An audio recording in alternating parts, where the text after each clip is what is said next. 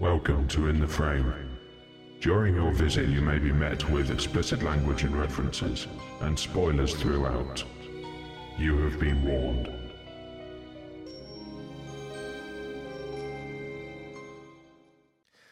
Hello, everyone, and welcome to In the Frame. We are the opinion no one asked for. As usual, I have Sam, Rodeo, and Dan. This week, we're going to talk about the classic Alien. So, Sam, tell us what is Alien about? So Alien is set in like quite distant future. On spaceship, alien breaks out, everyone dies. Like that's that's the plot. Like Yeah. yeah. They're on their way home and they're in their cryosleep and they get woken up early and there's a moon or a planet that's nearby that's kind of mysterious and they end up going down to investigate. Alien life form stows away inside one of the crew members on the ship, escapes, havoc, horror film. First impressions. Okay, so the ultimate, I mean, one of the ultimate cliches that everyone knows now from this film is in space, no one can hear you scream. If if a sci-fi film came out with that now, they'd be like, oh no, not again. But this was the film that sort of set that, and so many other cliches as well. Yeah, I think a lot of both horror and sci fi films have adopted many of the tropes that were set within Alien. So, for example, the fact that the alien is kind of lurking in the shadows, you can't see him, it's kind of the fear of the unknown, um, which I think works really nicely. Uh, there's also the kind of the claustrophobia that's kind of present throughout the whole film. Like you have the the really deep kind of rumble in the background that kind of feels like it's closing in on you. Uh, the fact that there's only seven crew members, a cat, a computer, and an alien in the whole film uh, that kind of makes you feel like you're you're stuck in with them. It's that claustrophobia, which I think is used in a lot of other horror and sci-fi films today. And the face hugger. Yeah, the face hugger. There's a constant feeling throughout the whole of Alien that there is some impending doom. I thought the music really matched the film. It was, it was kind of soulless and empty, but it really set the sort of atmosphere for the intro. And I don't know, you kind of, it makes you feel uneasy. It makes you feel maybe a little bit sort of tense, but you don't really notice it's there. Hmm. Which, in my opinion, is a good sign of a good score. Yeah, it fuses kind of perfectly into the film without being another layer on top. Hmm. It's Yeah. kind of just part of the whole experience. Yeah. And then there's all, and then when it needs to be, it's really intense. So yeah, the scene where he goes into the ventilation system when they're tracking down the alien. Mm-hmm. That bit, in terms of the music and the whole build up of that scene, is so intense and it works so well. And then when the final climax of it happens, when the al- like, he's like going around, and then he's like, boom, alien comes out of nowhere. That is genuinely the scariest part of the whole film for me. Yeah, because it's the captain, so you're gonna you're you kind of have that idea in the back of your head that is he actually going to survive this or not? I think that's the moment as well when, as an audience, we realise that the alien is actually really intelligent. They're looking at his signal of where he is, but he's on a shaft lower down. So uh, Lambert is telling the captain to to move out of that particular shaft because they can see the alien approaching on the screen, Yeah. but he's in the level below. So when the captain tries to escape, he goes down the ladder, and that's when the alien gets him. yeah. So it's kind of the alien has actually worked that out and trapped him in that position. So that kind of makes it even more scary because we know that he's actually a very calculating creature. Is it a he? Do we know that?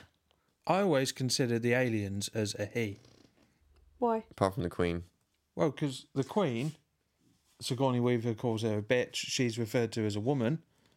So I always thought the guys would be the little ones.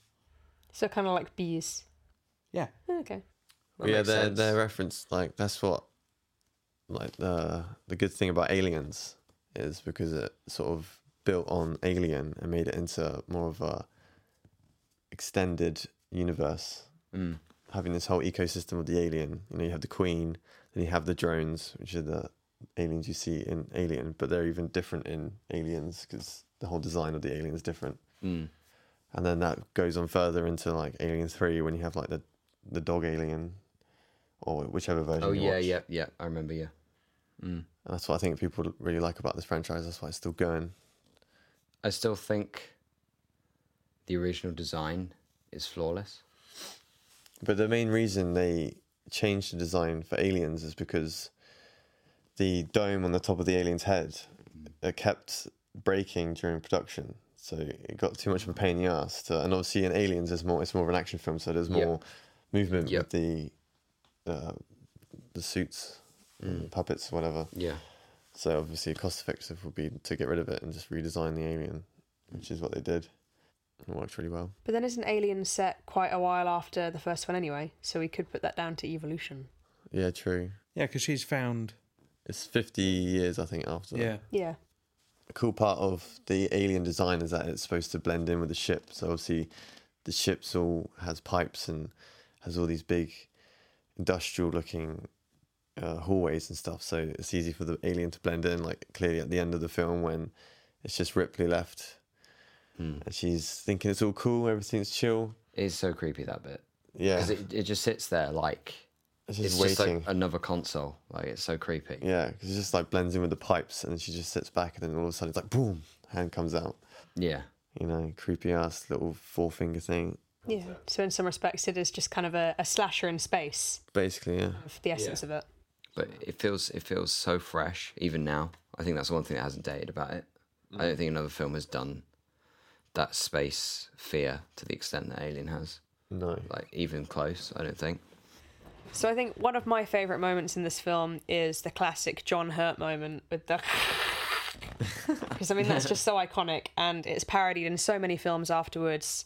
Um, it's something that everyone references. Um, I think it's just become a really important part of that film. Yeah. It's it's grim. It's so disturbing. Like Comes out of nowhere. it just completely like you're just not expecting it at all. Yeah, but the alien was smiling. Yeah. When he comes out, he turns towards the camera and he's going,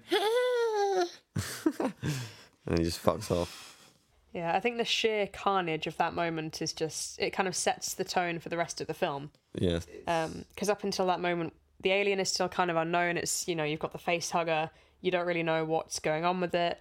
Um, Ash is kind of trying to dissect it and work out what's going on, and it's only when that alien bursts out of John Hurt's chest that we kind of think, okay, this is a real threat, and then it runs off into the ship, and then it just sets the ball rolling for the rest of the film. It yeah. So to sum up that scene, he burst out, he squeaked, he fucked off.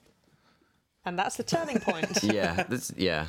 Well, I mean, even the facehugger bit, the facehugger bit's creepy as hell as well because it's it's the it's the little legs it has. It's like the the fear of everyone has of spiders. Yeah, I don't like Like spiders. it, re- it's really creepy when like it's just big fingers. it's just resting on his face.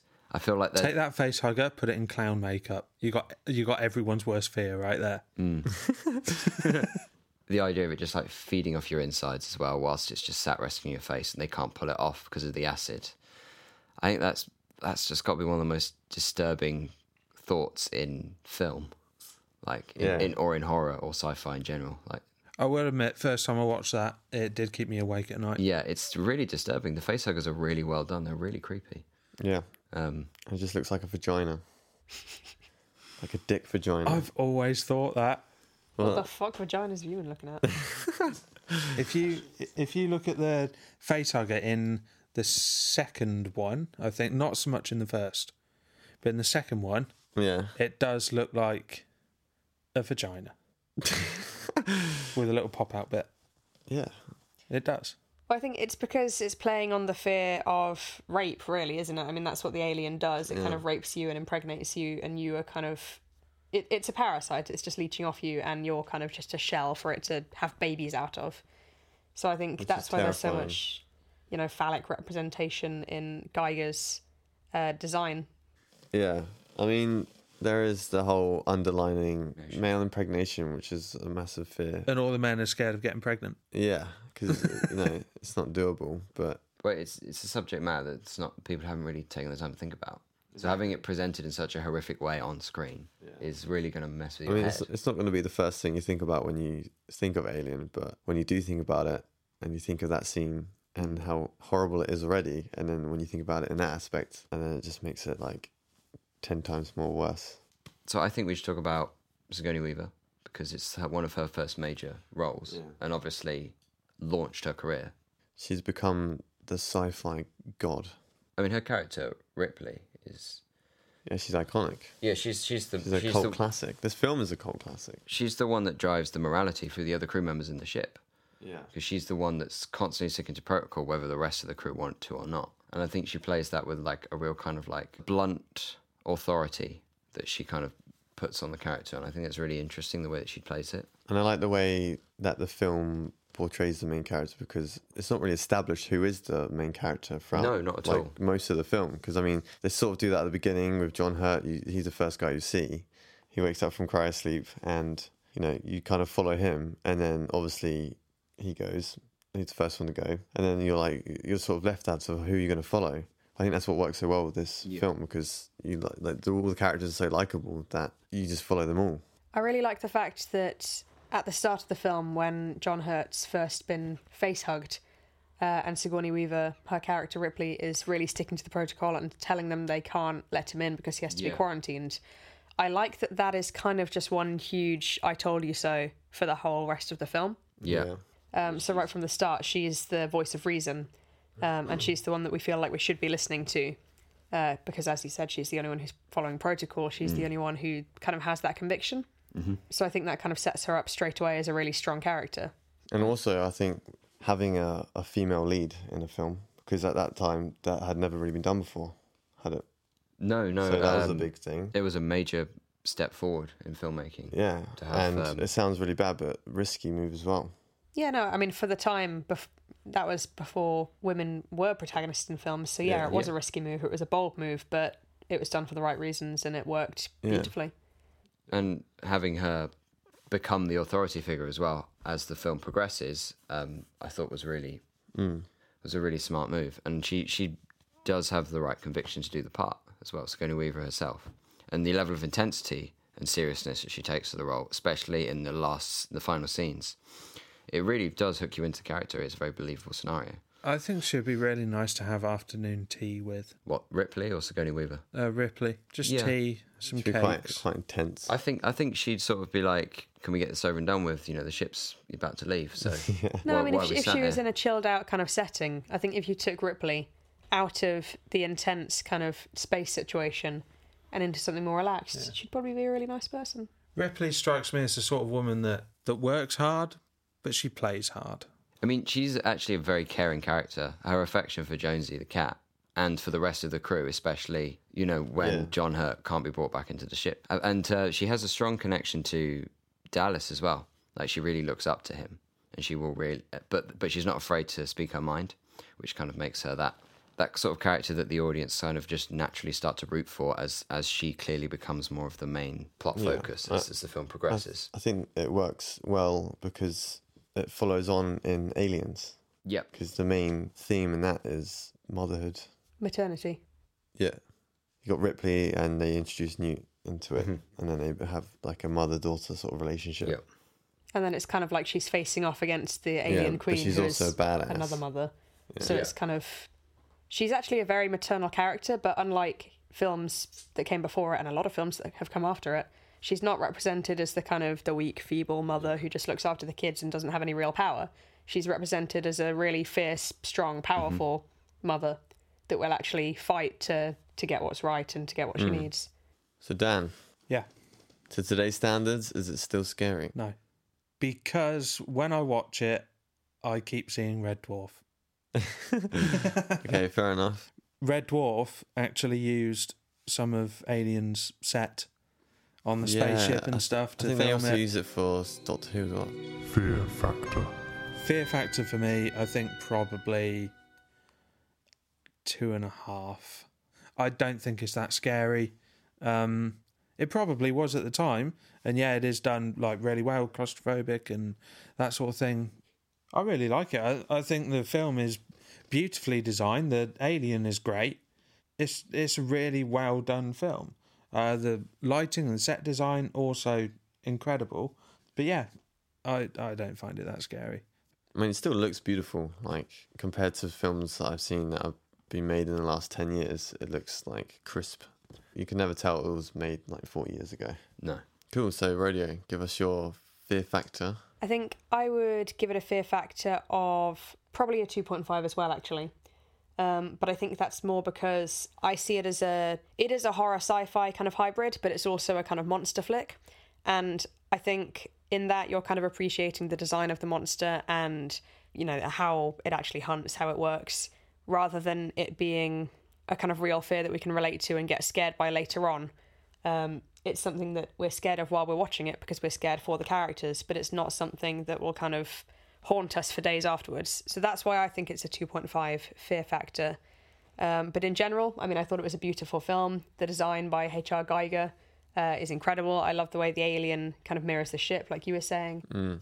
and the fact that on the alien's planet as well, all of the the ship and the eggs and everything they find there, that's really mirrored in the creature design as well.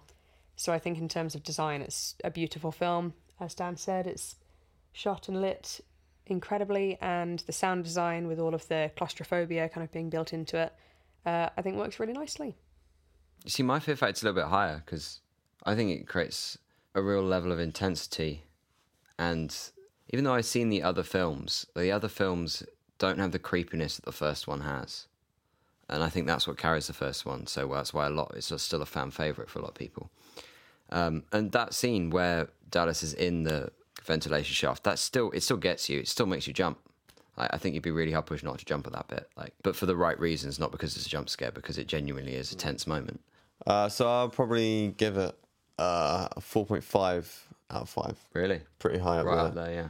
Still to this day, it is like pretty, pretty freaky. And the whole concept of, you know, there's this thing that can forcibly, like, it basically like rapes you and impregnates you with this unstoppable killing machine. is just like terrifying. And just overall, it just, like I said already, it looks great. You've all said that. Mm. the performances of the actors are spot on. I mean, it pushed the benchmark like phenomenally, like up there. It just like went through the roof. So that's been Alien, and we have been in the frame. Thank you all for watching, and don't forget to subscribe and hit the notification bell. Until next time, adios.